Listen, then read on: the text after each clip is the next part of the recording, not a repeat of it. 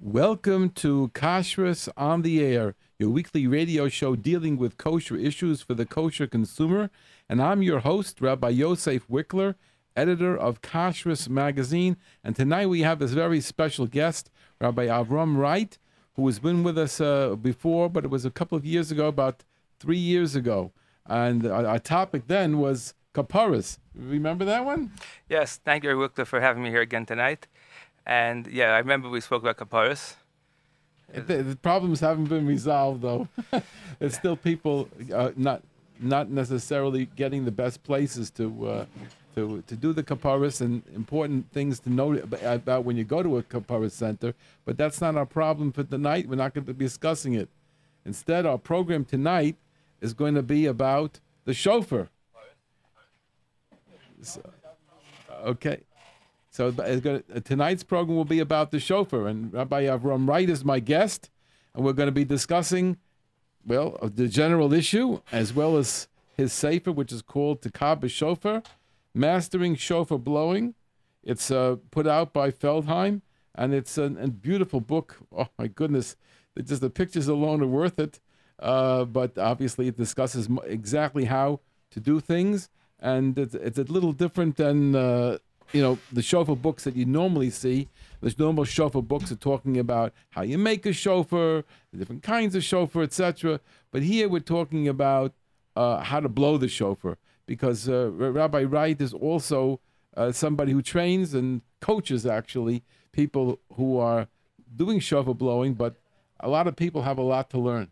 Actually, Rabbi Wright has has written uh, a number of books. You want to just mention them to us? Yeah, we we have on the, the whole Tishrei season.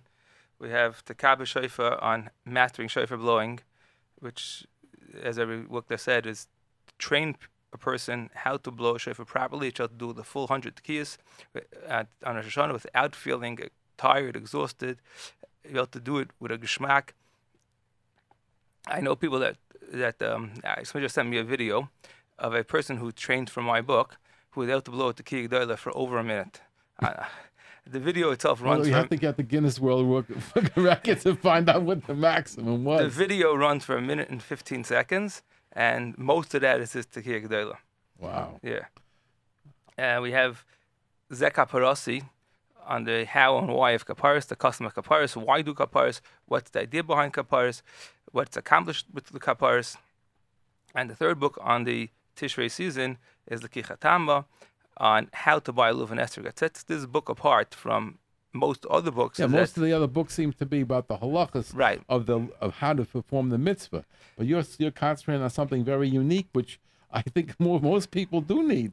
Yeah, most of the books focus on halachas of what what's kosher, what's not kosher, and because of that, they go off on tangents with all kinds of things that you'll never see in the market. They're trying to explain Shulchan Aruch, but those are things that the, the sellers don't bother even putting on their tables. Uh, what we focus on is how to buy, how to hold an esrog in the shop, how to look at an esrog and see if it's clean or not clean, how to check a lulav if it's whole and not whole, how to check a lulav if it's split without opening the lulav and damaging the lulav further. That's a very important thing. I mean, people have a responsibility, and they also, you know, a lot of times, lot, most of uh, the people do not really have a rov to run to. So I mean, the, over the years, I ended up running many times to the rabbanim uh, to, uh, to, to, to take, check a lulav and esrog to make sure that we're getting something that has no shiloh. And uh, in, in, a lot of situations, you don't have that, that, that luxury to run to a rov, and many people don't have a rov that they would be able to go to. So you're really telling them how to perform the mitzvah of, of, of buy the proper lulav and esrog. And obviously, the, the cards are stacked against them because the the uh, the setup in the in the stores is not promoting that. It's really a very big chesed. Well, it really depends on where you shop. If you're shopping in the, the, exclusive stores that sell only the best quality, or you're shopping on the no, street, which you only get the um, the even if it's not even if it's not the street, even if it's a store and he has different qualities, it it definitely is confusing to the person, and they do need some some kind of training because what the other book says is if it has a black dot, this is the halacha but how to see that black dot and to realize whether it is a black dot or it's really nothing at all and it doesn't have any, it, it's not nogea to the halacha at all. that kind of a decision, you know, really would be is very helpful. Yeah. The one other book I was telling you about, Rabbi Wickler, is that we wrote a book on explaining the reason why a person might want to make chabur matzahs and the right way to do it without to interfere with the balabatim, not to not to get in the way of this the, the factory, and how to uh, make sure that the matzahs that you're working on your chabura are actually better than the store bought matzah. That, but that book has only been published as a, um, a preview edition. It was never fully completed and has never published. Uh, Well, a it better be by the, by the That's always- it's always by our time of Pesach. We certainly hope so. It's always our hope to have every book The- out for the that- next Yom Tov. that Doesn't always happen. So, well, what started you on the uh, on these particular uh, mitzvahs as opposed to uh, anything else? Okay. Um, I started the first book I wrote was on Kichatama, was on how to buy a lulav and esrig. When I was a bach in Eretz Yisrael, close to 30 years ago, I was introduced to then to a yid, Moshe Heller, who was a, a moitz, they call him Eretz a yid, old yid, a poistic, who was an expert on Araminim, and in the Araminim season, were, he lived in Mea Shearim, there was lines down the block.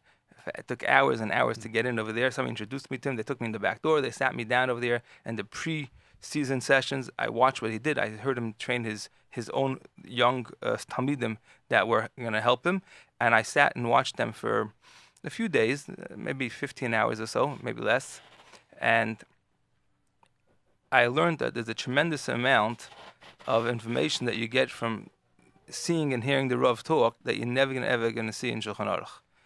How to identify all the things that Shulchan Aruch is talking about and which things are prevalent and which things are not. And then Pasha the Choshen Mishpat was mentioned earlier. How to hold an esrig. If you're standing in the store and you're holding two esrogim, you're liable to damage one of them.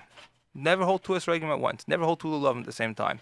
Most often, the the schayr comes to the store in good condition, and it's damaged by the customers who rummage through it. When a, when a customer goes through a box of lovim, a box, a brand new box of 100 lovim, most likely one or two otherwise kosher lovim became pasul just because he went through that box. Wow.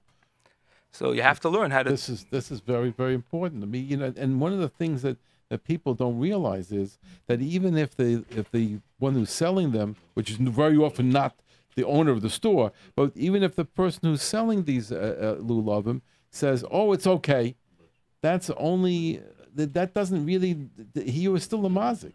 He maybe he's going to be mochel and there's no mumminess and therefore we're not going to maybe maybe this but the evid you're you're you're getting walk out of there okay. But you have to realize that you were the mazik. Even if somebody lets you off you were a mazik. I always like to tell the story about Rav Miller Zatzal Avigdor Miller where he somebody uh, he spilled accidentally something on on one of some balabos and on Shabbos I think it was. And and he said don't worry I'll take care of it I'll pay for it and the and the man said Rabbi Miller you know, I don't have to pay for it, no problem at all. Meanwhile, Rav Miller sent him a check during the week. And he says, and the, they didn't return it to me. it means the man took the check and he used it. Because obviously, even though he said it doesn't bother him, really it did bother him. And any, and any self respecting individual, when he sees some of his chayrit being ruined, does feel bad about it. You mentioned Aaron Miller. The story goes that Aaron Miller, when he went to shop for his esrig, he never picked up the esrig when he wanted to see it. He went to the store, he looked at the stuff on display in front of him on the table. If he certain esrig interested him, he'd tell the storekeeper to please turn it over so he can see the other side. Wow. And he chose the esrig that he never touched the esrig. That's what they say. wow, wow, that's an amazing story. Uh, we, we, we're not here to discuss struggle. We hope we're going to get you back for discuss struggle before the time. Let's do the shofar. Uh, You know, when a uh, shofar, everybody knows what a shofar is. It can be from different animals, but basically, uh, it's mostly a ram's horn. No, now, uh, but the shofar doesn't come the way we see it when we use it and we buy it in the store. There's a there's something that's there's lots that's done to it, and is it always okay? Is it are there situations where an, a shofar could be made non-kosher?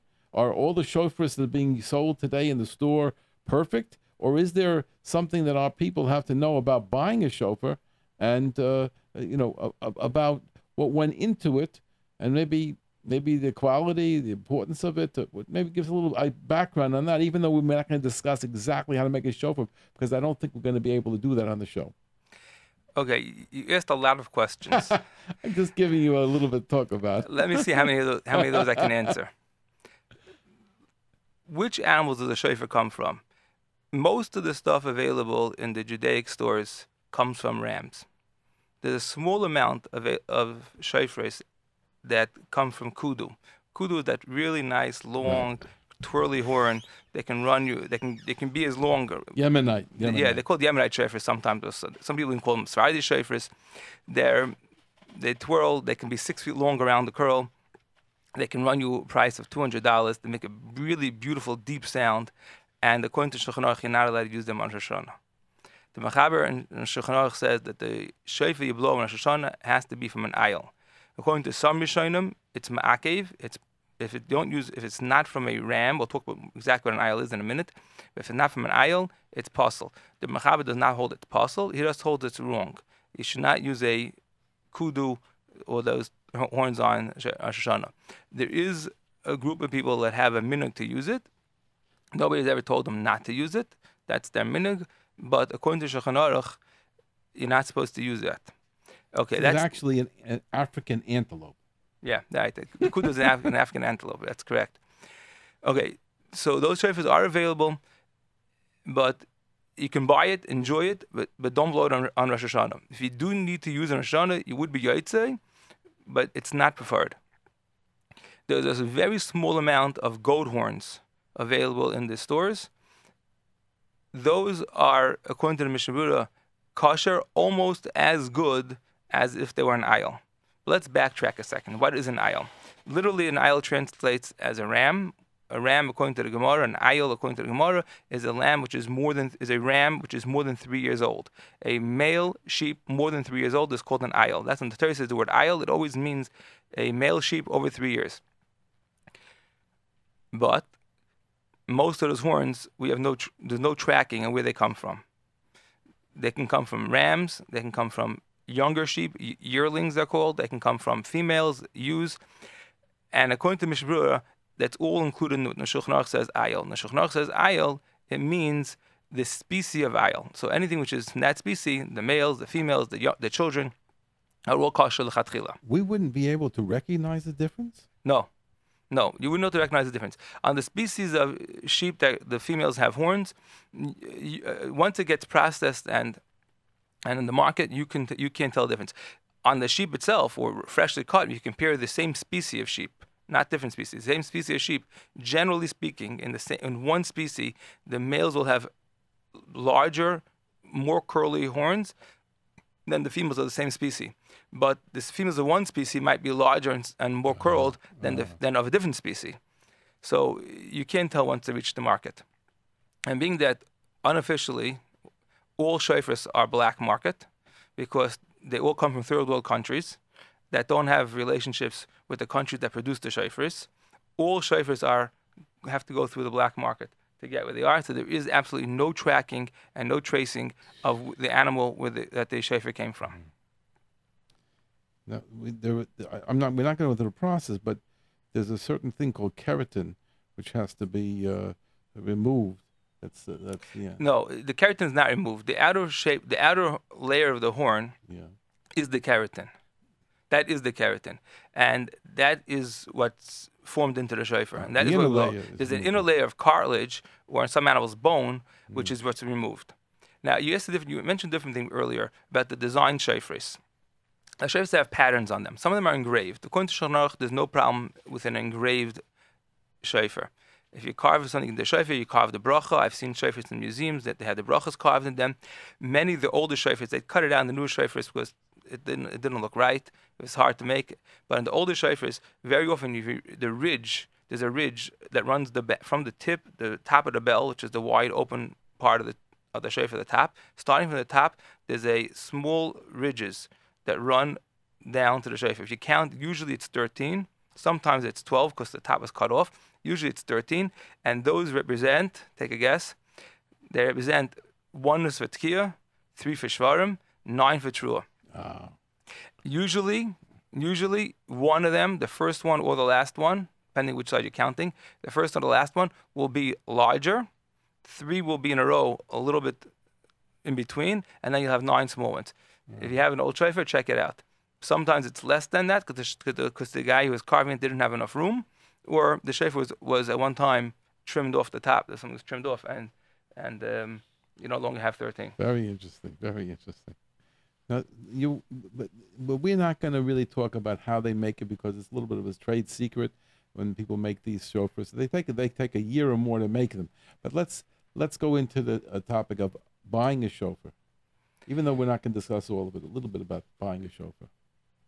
There's two things that I have to discuss in that topic. One is when you choose a shofar, there's a small amount of shofars available in the gift shops that have these silver bands or some other decorative thing added onto the shofar. According to Shulchan Aruch, that's a problem. Those bands can alter the sound of the shofar, and if it does alter the shofar, it's pasul. And Mechaber says because it's too hard to know which bands would be used and which would alter the sound, which ones won't alter the sound, avoid anything on the shofar. The Shulchan Aruch says even to avoid a painted shofar means if they put paint on the shofar to decorate it, according to the Mechaber, you're not supposed to use such a shofar in Rosh Hashanah. Somebody just called me this week and asked me about shofars that have shellac. I've never seen a shofar that's been shellacked. But somebody told me that he heard that there are shofars that are shellacked. I think he's making a mistake. I don't think it's true. But if it's true that there are, there are shofars with shellac on them, you have to avoid such a shofar. Now, they do do to the shofars, they put a wax. I don't know what the wax is made of, but they do put a wax on the shofars to make them, to polish them, to make them look nice, shiny, bright, you should want to buy it. The, that wax is rubbed in and removed from the shofar. There's nothing, you, you don't feel it on the surface. You rub your finger on, you don't feel the wax. So in the halachas of chatzitza, that would not be called a chatzitza. It shouldn't be a problem. It should be considered whatever it is to be batel. It shouldn't be counted as anything significant, and therefore it shouldn't be a problem. So most shofars in the market have been waxed. But so, sometimes there are people doing putting something inside the shofar uh, they call the, uh, the polyurethane or lacquer. That's, I've never seen shofars that have polyurethane or lacquer on them. Well, it could be they have, but they exist. I've just never seen them. I did spend a few years working as a, uh, not as a shopper, but going with people to the stores, and we went to warehouses and went through hundreds of cases of shofars. I've never seen a shofar that's been lacquered. It could be they exist. I just never seen them. And there was another another thing where they were finding shofars that were that were made in a mold the resin shofars. You mean resin, or you mean the, the ones that are formed in a mold? Forming, changing the, altering the shape of the twist of the shofar and everything. That's standard. That's been on all shofars for thousands of years. We don't have no problem with that. But there are resin shofars which are really made for musicians in orchestras that play that play music. They use a shofar for certain sound, and they need to have a predictable sound. A shofar in the market every shofar makes a different sound. So they have these resin shofars. Yeah, should, they're marketed. They say that they're resin. Avoid them. What other tips can you give me? If, I want what, about buying. buying. There is one more thing about the buying. There's been over the years a few times where people, rabbanim and such, have discovered putty in the shofar. The shofar had a crack or a hole in it, and the manufacturer tried to cover it with putting in putty. Now, the, what would the halachic status of that shofar be if it had the crack or had the hole is not relevant to this discussion. Now that it has putty in it, it's unquestionably pasul. The shofar with putty is unquestionably pasul. How often do they find these shofars? There's two, three reports a year of people finding them, which means is that that's the reports are. There's a few more out there. Out of thousands of shofars that are being sold every year, there's this very small number. The people who are nervous about this, they got together a group and they now produce shofars with a hechsher, a mashkiach who stands there in the factory the entire time the shofar is being, shofar is being produced. And those things are marketed with hechsher, mostly it's the hechsher, the Eidah HaChareidis. It's not the Rabbanut Hechsher. The Rabbanut Hechsher only tells you that the shofar is made from an ayil. It does not tell you anything about the manufacture of the shofar. So most of the shofars, or all the shofars, are coming from Israel. Most shofars um, come from Israel. A small amount are produced in other countries, but it, they're not they're not significant in the open market. Now we're going to just mention. I'm not trying to do any business for anybody, but there are some people who are specialists and they sell the shofar. And they also train a little bit. It's such a uh, Matthias. Well, I'll take that a step further. Generally, the people who are involved with shofars, they, the one who make these, these shofars to the are very passionate about shofars. And they not only they make the shofar the hechsher, but it's a much higher quality shofar. The average shofar, I hope no Judaica stores are listening to this, but the average shofar sold in the Judaica store, anything priced under hundred dollars, was not intended to be used as a shofar for the mitzvah. It's meant only as a gift. You Wha- may the find you may find some shofars that are actually good and can you actually blow, but most of them are poor quality when it comes to shofar. The professional balatikia all go either to special buyers, special sellers, or they go to they pay upper end. Uh, the, a professional balatikia pays upwards of three hundred dollars for a shofar.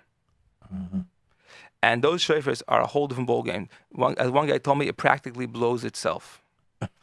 now, if you're shul, in your shul, you're about to Kea, but one of those fifty dollars shofars, and that's what he's using. That's why he's having a hard time. Really, you think that that it, it, it, It makes a huge difference. The quality of the workmanship of the shofar makes a huge difference. People come to me all the time with a simple file. I can change the sound of the shofar from being a grumpy, lumpy, hoarse, raspy shofar into a clear, almost whistle quality in 30 seconds. unbelievable. Why didn't the guy in the store do that? Why didn't the manufacturer do that? Because he didn't care. Probably didn't know how even. No, they're not trying to sell it as a, as for, for the mitzvah. Now let's get to the tekias themselves. Uh, it- there are what what first of all there there are there are three things that, are that are interesting to me. One is the question of how much you have to hear. What's the din and and what's and, and then there's also the types of sounds because some of them there's there's different minhagim about I mean, it's based on Rishonim, but, but there's different minhagim of how the sounds are supposed to sound. Tu, tu, tu, whatever it is back and forth. There's different sheetas about how to how all these things are supposed to sound, and and and uh, what would be the the appropriate thing for a person to look for to make sure that he heard in terms of the number of the tekiyas or the types of the tekiyas, and then we have the question about the how good the shofar blowing is because sometimes there are uh, people who are trying very hard but they are not very successful. And the question is whether the people are yotze. And that, that's the whole topic Again, every weekly you ask me a lot of questions. Let's, let's This- see how I'll, many. I'll, I'll let you handle them the way you like to Let's see how many I can get to. The first question: How many sounds do you have to hear? Well, if you're a Talmud Chacham, you know that there's, that there's a Gemara on that, and there's a Rishonim on that, and there's a lot, a lot of raid. When it comes to the end of the day, according to the Machaber and Shulchan Aruch, you have to hear a minimum of 30 different types of sounds. Okay, I'll, I'll name those for you. It's a tekiah, a shvarm trua, and a tekiah. That's one. You have to hear that three times. That series.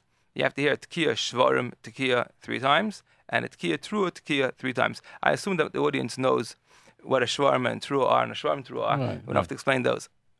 But according to Mechaber, you have to hear a minimum of these 30 sounds. Okay, three times shvarm trua three times is four, is 12, and shvarm three times is is uh, nine, and shvarm and then two or three times is nine. It adds up to be 30. So once you hear 30 sounds, you're good. The question uh, Rick was, trying to get to is what are those 30 sounds? There are different minhagim on how to make these sounds. The very basic minig is what's called the flat. The, the main thing, the main issue is the shvarim. There's a little bit of an issue with the trua, but the main issue is on the shvarim. What is the sound? What is the proper sound of the shvarim? There are there's two main minhagim of the Ashkenaz Jews on how to, on how to make shv- shvarim. My Sephardi friends tell me that the Sephardic sh- shvarm is a plain flat sound, just like the Polish shvarm and the Hungarian shvarm. It's a plain flat sound. If we have time, I'll try to take out the shofar and demonstrate what these sounds sound like. But there is a different sound, which was, which was the Russian shvarm, which is today blown mostly in the yeshivas. Um, a variation of it is blown by Chabad, by those Balitkeo who know how to make the sound properly. And just the about the who blows in the Stolin Shul in Borough Park just told me that last week that in Stolin also, which is a Russian Hasidus, they also blow a variation of this Shvarim. In this, it goes sort of in saying it, saying it rather than blowing right. it. It sounds like two two. It's a three-part sound. It starts on a low note, goes to a high note, goes to a low note, all really quick in in in, in one short sound. that's one shvar Is Right. uh, it's possible to uh, demonstrate this? I think this Yes. is the best. Yeah, the I'm gonna get to- I'm gonna get to it in a the best second. things to do. I'm gonna get to that in a second. Okay. But Reb Chaim Soloveitchik is on record as having he didn't he didn't appreciate the two utu sound with, with three parts, and based on Chaim's influence, most of the yeshivas now blow a two-part shvarm, which is which in most of the world is starts on the low note and goes high two u, but uh, sorry it goes u two starts on high and goes low starts high u two, but in Lakewood they do it the other way they do two and then u. Okay, now if you can set me up over here, I would like to demonstrate some of the sounds. Go ahead. Definitely, definitely. Go ahead. You know, because we're talking about the. This is a- this is a music There's station. something that there's something that's really we get some important real, to us. music. Let's see Yeah. if we can pull off a flat shvarm Okay. over here. I'll do one set of that.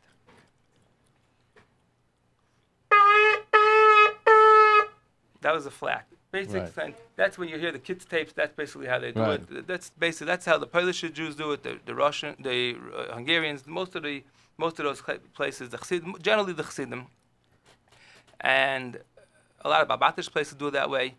Uh, the Sfardim do it like that. But in the old in the, in the old Russian meaning, and it- Chabad still blows a variation of it, and Stone blows a different variation of it, and probably other Chassids I just don't know about them blow variations of what's called the broken shvarm. That's a three part. Right. It starts low, goes high, comes down low. Based on Rav Chaim, we took off one part. We'll do that.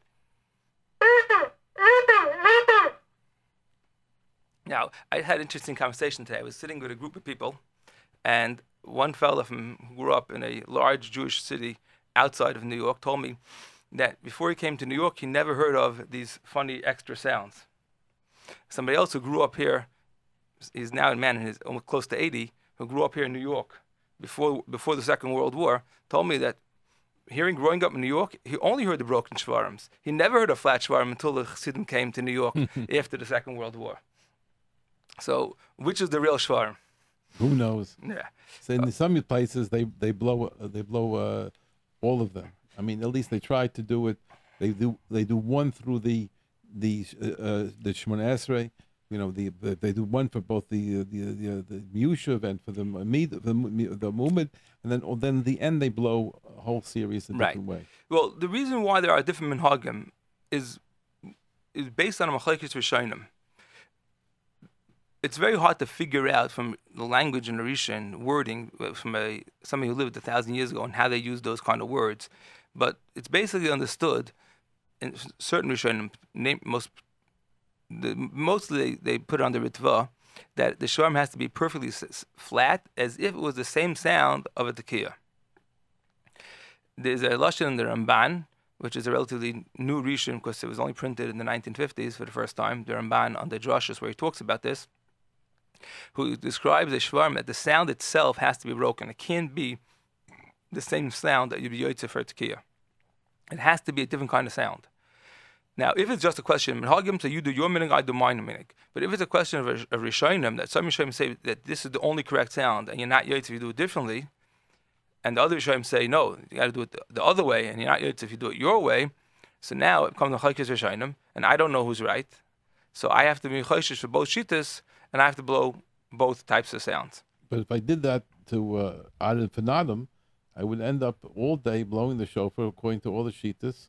It would be it'll be a little bit uh, cumbersome, and might even involve a shiloh from uh, from, blowing when when not supposed to blow. Yeah. So the the main machlekes rishonim is about the shvarm. There's this other thing with the trua, how to blow a trua. The way Ashkenazim blow a trua, Sfardim blow a trua, is that they blow through them through the lips into the shofar a steady air column coming up from the lungs into the shofar is a steady air column. There's no interruption in the blow, and they break up the sound by manipulating their tongue some people intuitively they shoot their tongue back and forth to, to the clog the shofar's hole, and that's why they can't blow afterwards. They can't finish the chore, they can't blow. But the professionals use their tongue; they they wag their tongue in their, in their mouth up and down. They don't go anyplace near the near the shofar opening. So either way, the ear column is one steady ear column, and and you break the sound with your tongue. There is a different way of blowing a, a, a, trua, which is how the Yakis do it, and certain Svardim, Temanim, not the regular Syrians, but there's certain, certain Temanim, certain other Svardim, maybe the other, other groups also, where they blow nine separate bursts of air from their stomach.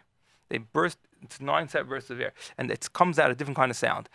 Now, is that a question just a minute? There are some people that like to say that that's really Machalik Rishonim about that also, and that certain Rishonim hold that that's the right way to do it. Um, personally, okay, I'm not going to take an opinion on, on, on, public on the on what I think, but it doesn't seem like it's such a big deal. Whichever way you make the sound, it should be yaitza. So if you're convinced that there's machlokes rishonim on the shvarim, so you want to hear both types of shvarim. Otherwise, it's just a minik. But the trua, some people want to hear all the different shitas, but Uh, uh, from a halachic perspective, it's probably not necessary. So uh, Wikler mentioned that there's a Ramah that says in the end of I think it's in Taf Kuf Tzadivav, I think it's I think that's where it is. The Ramah says you're not a blow unnecessarily on Rosh Hashanah. You're not blow shofar on Rosh Hashanah, just like you're not blow shofar on any Shabbos or any Yom Tov of the year, because that's considered playing music. If you blow shofar on Rosh Hashanah more than what you need to blow, it's usher. Uh, you're doing it of playing music on Rosh Hashanah. The Taz argues, and he says that once Chazal permitted shofar blowing on Rosh Hashanah, I mean, whatever, they, they, they, they added onto the mitzvah. There's no Isser blowing shofar on Rosh Hashanah. You can blow whatever you want all day Rosh Hashanah. Mishmur, makes, Mishmur brings this machlekes, and, well, some people are makbid, they don't blow even one extra sound, and some people are trying to machmir and get every possible sound they can hear. Uh, we we have uh, some some people try to call in. We're not going to take calls for a few more minutes, but uh, we hopefully will take them.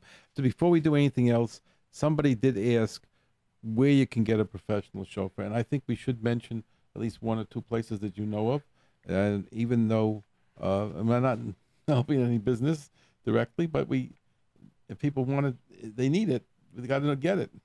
okay, professional shofar in a lot of stores, even the main stores here in Flatbush, the big stores will have shofars that are priced $150 and up.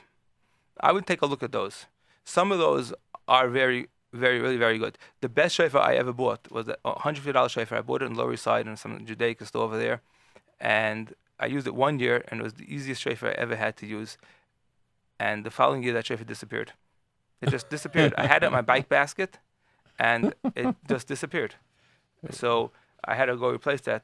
The shofar I replaced it with cost me three hundred dollars. I bought that in Bnei Brak, so that's not going to help the, the caller over no, here. But uh, where, where would you go? But over here, you want to go past you, go, you go to the, the, stores, the local stores here in, in Brooklyn, and you can find shofars that are for the, the, the higher end of them. A lot of those will be better quality.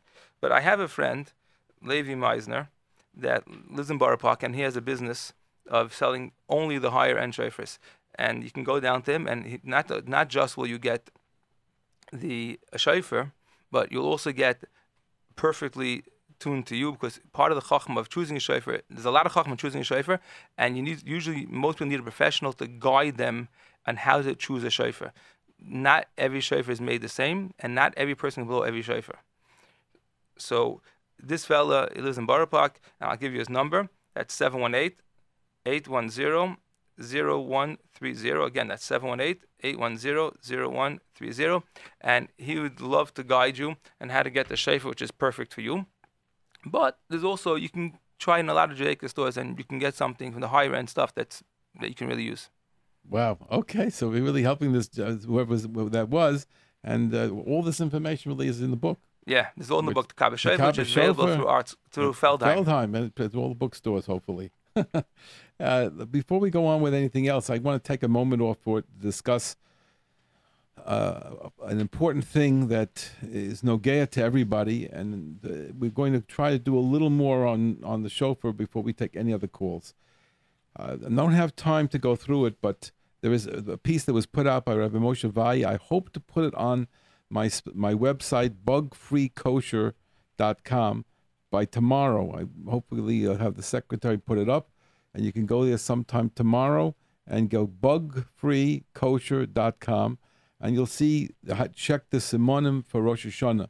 It, it's basically a discussion of all the things that people have at the at the uh, on Rosh Hashanah night um, for the the, the simonim for the for a good year the dates and the pomegranates, the apples, the, the gourd, the, the black eyed peas, the, uh, the, the, the beets, the leek, the fish head, all of that is discussed. I don't have the time really to go through it now, but you will see it up there. And uh, and, and if, it, if you don't have internet, let somebody else get it for you. free, kosher.com. Rabbi, this Yeah. is most uh, question that we got all basically all the, the show about this. If you just risk it quickly go black IP uh, uh, piece that I said, I'm telling okay. you this is this Black is eyed peas is two types. Okay. There's the fresh and the dried. The fresh one should open the pod, check for holes, dark crumbs or droppings or signs that worms have been penetrated the beans. Infested pods you remove. So you just look inside for the holes and things like that in the in the in the uh, fresh. it's highly highly uh, uh, no, I didn't say that. because somebody just uh, somebody you'll see that you'll see if you'll see holes, you'll see dark crumbs, you'll see droppings, the little the black things there. You know, that's all. Otherwise, you wouldn't. The dried ones, though, uh, it ha- is a little more involved. You boil it. You have to boil it in a, in a quantity of water that's three times the size of the uh, black-eyed peas. And when it comes to a boil, you turn off the flame, cover the pot, and let it sit for three hours the beans swell and the uh, peel becomes translucent. And then you check 10 or 15 beans uh, on the palm of one hand and check for holes or dark colored stain, which indicates that there may be insect underneath the thin peel. Then you place the other palm on top of the beans and turn them over on the other side, uh, the other hand, in order to check the other side of the beans. If there's a dark dark spot on the peel, which is a little translucent thing, remove the skin and check if there's a cavity with a bug in it. In the center of the bean, there's a black. If the, if if in the center of the bean there's a black spot, which is that's not a sign of infestation. Similarly, orange-colored stains on the surface, well, that's not also, also not infestation. If you find three beans that are definitely infested, you found an insect under the skin, then you have to open up all the beans and check inside, which means remove the translucent uh, covering. In a large, if a large number are found to be infested, then it's preferable not to eat the whole batch. So this is what we're really talking about. And if you again, it will be on Imit Hashem tomorrow. Let's say after twelve, it'll be on uh, bugfreekosher.com. That's my website, one of my websites. Okay, now we're gonna before we go on uh, with our guest Rabbi Avram Reit, Reit we're going to just mention a, a word about our sponsor, which is Glatt Mart, conveniently located at 1205 Avenue M. Glatt Mart, uh, you think of Glatt Mart, think of price, service, convenience, and quality. Whether you f- shop for a few items or for a full wagon load, you can save plenty of money by shopping at Glatt Mart. And you can save time by using their valet parking service. Just pull into Glatt Mart from the East 12th Street entrance. They'll park the car for you and have it ready to load up with all those special items that you purchased in the store. And some of the items that are on sale this week, starting on Wednesday, Beigel's chocolate loaf, two ninety nine. Lieber's honey, two pounds for four ninety nine. Lieber's canola cooking spray, six ounces, one dollar and thirty nine cents. Hecker's flour, five pounds, two for five dollars. Coca Cola, regular or diet, with or without caffeine, four for five dollars. Osa mini croutons, one ninety nine. And uh, until Wednesday, which means just today and tomorrow, you can buy family pack minute steak, eleven ninety nine a pound. Veal stew, nine ninety nine a pound, or pot roast, eight dollars and ninety nine cents a pound. Those are just some of the items that uh, we're gonna you can pick up at Glatt Mart on special prices. And uh, at Glatt Mart, the quality of meats is A1 with kosher certification from both the Star K and the Vaad Hakashrus of Flatbush, with Beis Yosef meats and with expert Nikur. At Glatt Mart, you're getting quality kashrus. Glatt Mart is at 1205 Avenue M. Meeting your shopping needs is their top priority. If you meet Dove Glatt Mart, tell them you heard about Glatt Mart on Kashrus on the Air over J Root Radio. And now we're going to go back to our special guest, Rabbi Avram Reit.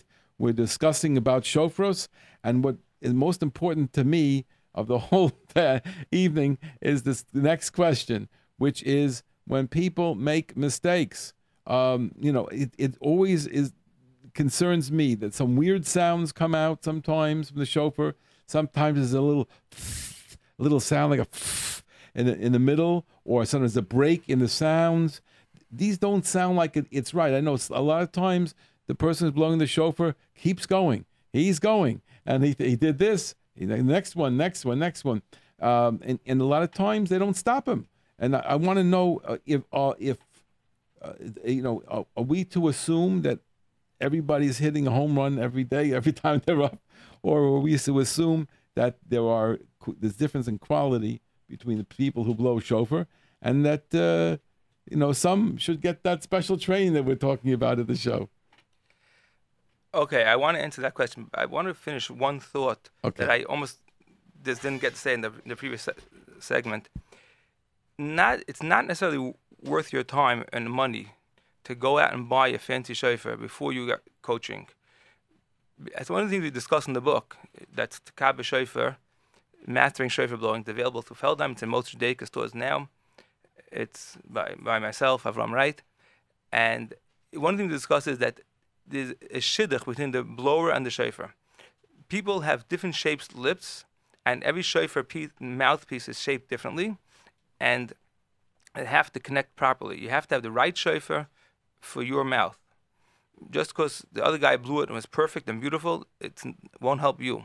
So, so very often I tell I tell people not to buy the shofar until they get coached and and know which ma- type of mouthpiece they're looking for. You could go there and you can get a perfect shidduch without the coaching, but it's preferable to get advice before you head out to the market. Okay, now let's answer your question. And if we have time and, I, and I'm able to, well, maybe we'll demonstrate a little bit of what you're talking about. When a person blowing makes a mistake, and most often mistakes are predictable. I can tell a guy when he's about to make his mistake because there's a certain pattern that, as as you know, as a coach, I see it happens to everybody. The two reasons why people make mistakes, the two most common reasons, are because they're under pressure, they're feeling tense, they have to get the sound out, and that kills everybody. Once you're tense, your body stops cooperating. You need your lungs to work properly. You need your lips to vibrate properly. Once you get tense, it and I can hear it coming in the sounds before he starts to get trouble. That's one problem. The other problem is he doesn't take the proper breaths. If a person does not inhale properly before he blows, he's guaranteed to make a problem. If you listen now during Elul, most guys will blow the shofar in Elul. They'll blow the tekiah, the shofar true is fine, and the last tekiah is, is, is they go they go sour. And the reason is because they didn't take a good breath. Even those that take a breath, they don't take a good breath before they blew that last tekiah. And if anybody out there is blowing, or you're, you're, if you're to belt tekiah, has problems frequently, remind them about the importance of being relaxed and about taking a good breath before every single tekiah, every single shvarim, every single trua. Now, there's halachic reasons also. According to one sheet in Shulchan Aruch, you're not allowed, you're mechuyev to take a breath between every tekiah and shvarim and tekiah, or this. You're mechuyev. And according to the first opinion in Shulchan Aruch, you're not yotzeh you don't take the breath. But I'm not talking about a regular breath that Shulchan Aruch is talking about. I want you to take a really good, deep um, breath, and then you could, um, you'll do a much better job blowing. Okay, but let's talk about when the guy didn't follow our advice and he messes up. So there's two different things. When he does make the correct sound, the sound is not coming out properly, and he's not able to produce the sound when that sound is not kosher. That's one question we have to address. Another question you're mentioning is when he did a good sound, or some of the sounds were good, let's say he blew the tekiah properly, the shvarim properly, when does he have to go, and he's now he's the last tekiah, he's messing up, when does he have to go back and repeat the original tekiah and shvarim? Okay, two different topics. Topic number one. According to Shulchan Aruch, I mean, according to the basic halacha, a tekiah is one flat sound. Sometimes about the tekiah, for some any reason, a lot of any number of reasons, he might blow his sound a little bit funny. Sometimes a bit- it's he's yotzin, sometimes not. Let's see if we can demonstrate some of those sounds. Okay.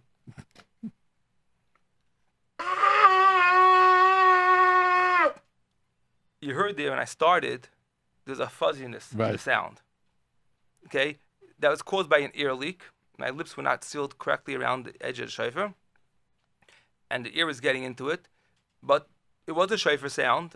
It wasn't the ideal sound of the shofar, but kol hakolos- kol hakolos kshem. Any shofar sound is a kosher sound, so that was kosher, provided that I kept it up for the long, the, the proper length of time. That that sound is kosher. What would have been if I was when I was doing that, I lost it. I lost the sound altogether. I, I, I broke. Well, let's do it. Let's do it now. I lose it and I re-get it. Where it's dipping up and down, and I'm losing it. So if I if the sound cracks, it's not a tekiah. It's something else. Maybe a shvarim, maybe a trua, maybe it's a different name, but it's not a tekiah. So if I didn't get a tekiah in, we're not yaitza, and that sound has to be repeated. And in many shuls, they have somebody listening. So in every shul is supposed to have a person in charge. Right. Usually the rav, the makri, to have a person in charge. Decide to pass in the baltakeh himself can sometimes be the talmud chacham who's capable of it, but usually take the pressure. It's better to take the pressure off him and let there be a rav that says yes, no. Let's try a different way of, of fumbling the tkir.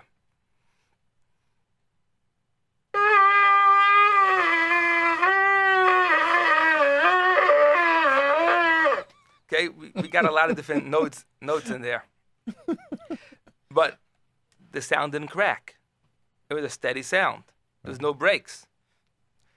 Uh, According to the Shulchan Aruch, according to basic halacha, that sound was kosher. There is a story about Yehoshua Diskin that he was makbid that the sound can change notes, it can change tones in the in the tekiah. So according to the story of Yehoshua Diskin, it's that sound is not kosher. However, it's the, the story. There's no clear source to the story. A lot of people tell it to you. They'll tell it to you. About, they'll t- tell you a lot about it. There's a lot of evidence in the Rishonim and Achronim that it's not true. That any tone, even if you change tones in the sh- in the tkiya, it's kosher. And it, I hope it's that way because if if changing tones was a problem, 90% of Klai would not be a tkiya shofar. Th- that's his. But what about that th sound you sometimes hear where people are, you know, they're not really. It's it's like blowing air in there. It's not really. Here's a shofar. You I want to can't do it. I can't blow. I can't blow the good. I mean, I think it, the people listening don't see what I saw because how can this man who knows how to blow be able to mess it up so badly? He was moving the shofar around. It looked like it was a revolving door, and that that's how he was able to create the, the different sounds because uh, because it's very hard for him to do something wrong. yeah. Uh, okay. Th- thank you for the compliment, but I, I don't know what you what you're referring to. A this sound, you know, what I hear what I hear people doing wrong is what I said is what I demonstrated over here, and sometimes when I cracked and I lost the sound, even though I picked it up right away, that's a problem. But as long as I kept the sound going for the right amount of time, I'm I'm good. so, what other problems would there be in the in the in the uh, blowing the shofar? What other things that you- would you tell, uh, let's say, somebody uh, who he, he's not doing it right? Wh- What do you else do here? Uh, one issue is the taking the proper breaths. According to the first opinion in Shulchan Aruch, you have to take a breath between every sound, every tekiah, the shvarim, the trua, the next tekiah. Well, I mean, the shvarim trua is machlekes in Shulchan Aruch, but between the tekiah to the shvarim to the tekiah, the tekiah to the trua to the tekiah, you have to have a breath in between. Now, if you have a makri, if you have a makri, so just the fact that the makri has to say That takes time. that that takes that already gives you the time. So most likely you took a breath, and even if you didn't, the lashon shulchan aruch actually is not in the breath, The but time. it's kedei neshima. Lashon shulchan. So they want to say that the the mechab doesn't really require a breath. It's kedei neshima. But the shulchan aruch harav, the it's called the Grasban Mishmura, he used he in one point he expressed it a lot of times. He repeats it a lot of times. It's like he's emphasizing that there has to be a real neshima between it. I don't know if we're going to have a chance to answer any people. That some people have been calling, but we do have a little time left, and we're going to accept calls now on the topic of shofar 718 683 5858, or you could text us at 347 927 8398. If you want to call the studio again to speak to Rabbi Reit, but just about shofar 718 683 5858. We'd love to hear your questions. We have a few minutes left, or else you can text us at 347 927 8398. A person wants to start to blow. He's, you know, everyone says he does well, etc. What would you suggest to him to to do to get ready for? They get calls already. All right, let's let's take that call. It's more important. Go ahead. You're on the air. Go ahead. You're on the Hello? air with Rabbi Reit. Go ahead, please. Go ahead. You're on the air. Hello, do you hear me? Yes, yes, definitely. Yeah. Okay. I wanted to ask you, with the uh, would, would you know what's with the Tekiah Gedolis? I've seen in certain Mekayimos they do it after every set, and some places only do it in the last Kaddish. Okay. You're, you gave yourself away that you daven Sfard. You said in the last Svard, yes.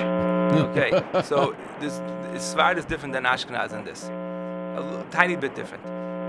In the Shul- in the Ramah, it only mentioned one Gedolah. It quotes the Maharil one Gedolah. Sorry, not in the Ramah. The Shulchan Aruch mentions a true Gedolah at the end, which is an extra sound not part of the set.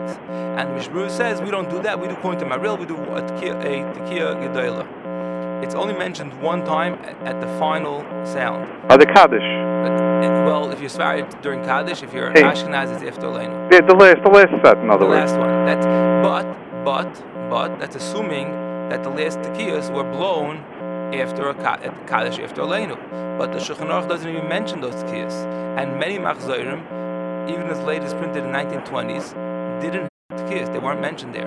Right. The tekiah, it's the but so it's really this the final tekiah. But there is a minhag, and it's printed in many many machzorim that the last tekiah of every set is marked at the. Because the, one of the reasons for the tekiah is to mark that we finished the, the, the mitzvah. So the first 30 before Shemoneh Esrei are the mitzvah diraisa. The next 30 blown during Shemoneh Esrei, during uh, the- those still Shemoneh Esrei, and according to everybody during during um, Hashatz, those 30 are a mitzvah darban of blowing shofar during Shemoneh Esrei. So some people blow a tekiah gedolah there also. Then then the last set of tekiyas, which is blown after everything, which is the final tekiyas of the day. Again, there's a meaning to end that also to show that it's the end of the tekiyas with a with a. Now it's interesting. Somebody's just talking about this this morning. Some people don't want to say the word gedolah. They want the Makri doesn't say the word gedolah because he doesn't want to talk out. It's an extra word that he doesn't really need to say. So the Makri doesn't say the word Gedolah, but the Baltakeya has to know that even though he didn't say it, it's the last Tekiah of that set, and he should extend his Tekiah Gedolah, that Tekiah to be a little bit longer. Now, how long is a Tekiah Gedolah? That's a good question. There's no rule. It doesn't say in Shulchan Aruch. But there is Maharil. The Maharil says that you should never blow your Tekiyahs longer than necessary, because once people stop listening, they're not being Yoitza. Mm. And if they're not, and if they're not being mechavan to be yoitza, they lost the whole tekiah, not just the extra part. According to Maharil, they lost the whole tekiah. The brings part of this Maharil, but therefore it's advisable for a Baal tekiah never to blow longer than he needs to. Whatever this Rav says, the share of tekiah is four seconds, six seconds, nine seconds, whatever the share is, blow that amount and don't blow it an extra second because you're likely to lose people. And those people, because you're showing you're extra little bit of getting that little drop of air, people are going to lose the mitzvah. Thank you very much for the call. Okay, thank you. Uh, Yeah, I know, I know, no. I know. We have another caller, but you know, Yeah. the black eye. It just uh, hello, you on there? Go ahead. Oh, hi. No, I understand. I, I was explained that if you buy the fresh black-eyed peas, then you have to soak it. It sounds very complicated. I just bought a can of black-eyed peas, and it has MK from Canada. It's canned pea, uh, black-eyed peas. I, I, I can't answer you. I, I you'll have to if you'll call me at the office, I will direct you in the right way. 718-336-8544. Right now I can't say anything. But if you call me there at 718-336-8544, I will take care of whatever you're asking me now. okay, thank you. The same thing with the frozen ones, right? Okay. Uh, someone Okay. is uh, is texted in. Is taking a breath only by mouth or by or through the nose as well? A professional is capable of taking a breath through his mouth without ruining his stance, but a non-professional, which is 80% of us, should never dare open his mouth once he puts the shofar on his mouth. All his breathing should be done through his nose, deep breaths. Even if people hear you inhaling, don't worry about it. But a, if you, unless you're a professional who who's convinced that you can reseal your lips around your shofar properly, um, don't you dare open your mouth.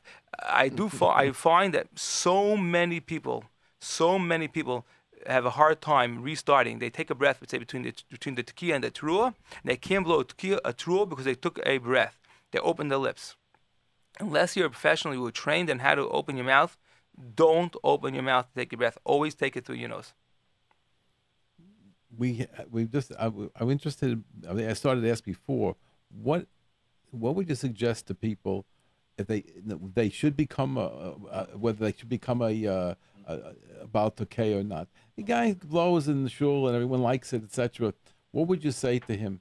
What would, how would you direct him in terms of whether he should take this on? How should he know if he should take it on? Because in the beginning he'll be fooling himself and maybe uh, making some of those mistakes that there is a dearth of qualified Baalitki in this world. We need much more of them. Oh, very good. So anybody who's capable and motivated should definitely take on the job. How do you do it? Read the book. the Kabbalah Shofar. Go ahead, another caller. Go ahead. You're on Kashrus on the air. Can we help you? Yes, I wanted to ask somebody right a question. Um, um, in the shul I blow, they they do a lot of times that you know they do the tkiyah shvarim, and then sometimes they have to repeat the tkiyah. So, and the people, we don't know if it's the first tekiah or the last tekiah. So someone told me Moshe holds that it's okay, and then I saw Yashiv, maybe problem. I wasn't sure. I, not, I want to know what's the halacha. Okay. If you don't know which tekiah it is, not, you're quoting Moshe and Yashiv. I don't know what your sources for those are, but it's a mechaber and it's not a problem. If you don't know which, if you don't know if it's the Kia Rishon or the Kia it's not a problem. Maybe there's somebody who argues, and that's why you're quoting contemporary poskim. No, I don't know. I, I don't know. I am not sure. This, this is discussed. Another question. But, but, yeah, but the, discussing of the true or the shvarim. But I, I want to finish your first question. It would be wise on the part of the Makri that if he ever asked his Baltakeya to go back, he should somehow or other inform the audience what's happening. They should give a patch on the beam or something, yeah. or something. They should let the audience know what's going on. People like to be informed what's going on. Okay, that's your next question. That's what they say in the yeshiva. They say in Mir Nachamol. They say they they they tell him they let they let they let the oilam know. Yeah, but he, he just announces verbally, or, or he's not going to let everybody know. Not the whole oilam is in hearing. They're just the people around them are hearing. No, no, no, no, no. They hear. No, he makes a nice loud announcement because the, because Dafka because he wants people to know which which uh, the key they're up to, right? Okay, what was the second question? Now, let's say you don't know if it's the the shfarm, the key for the shfarm or the key for the tour.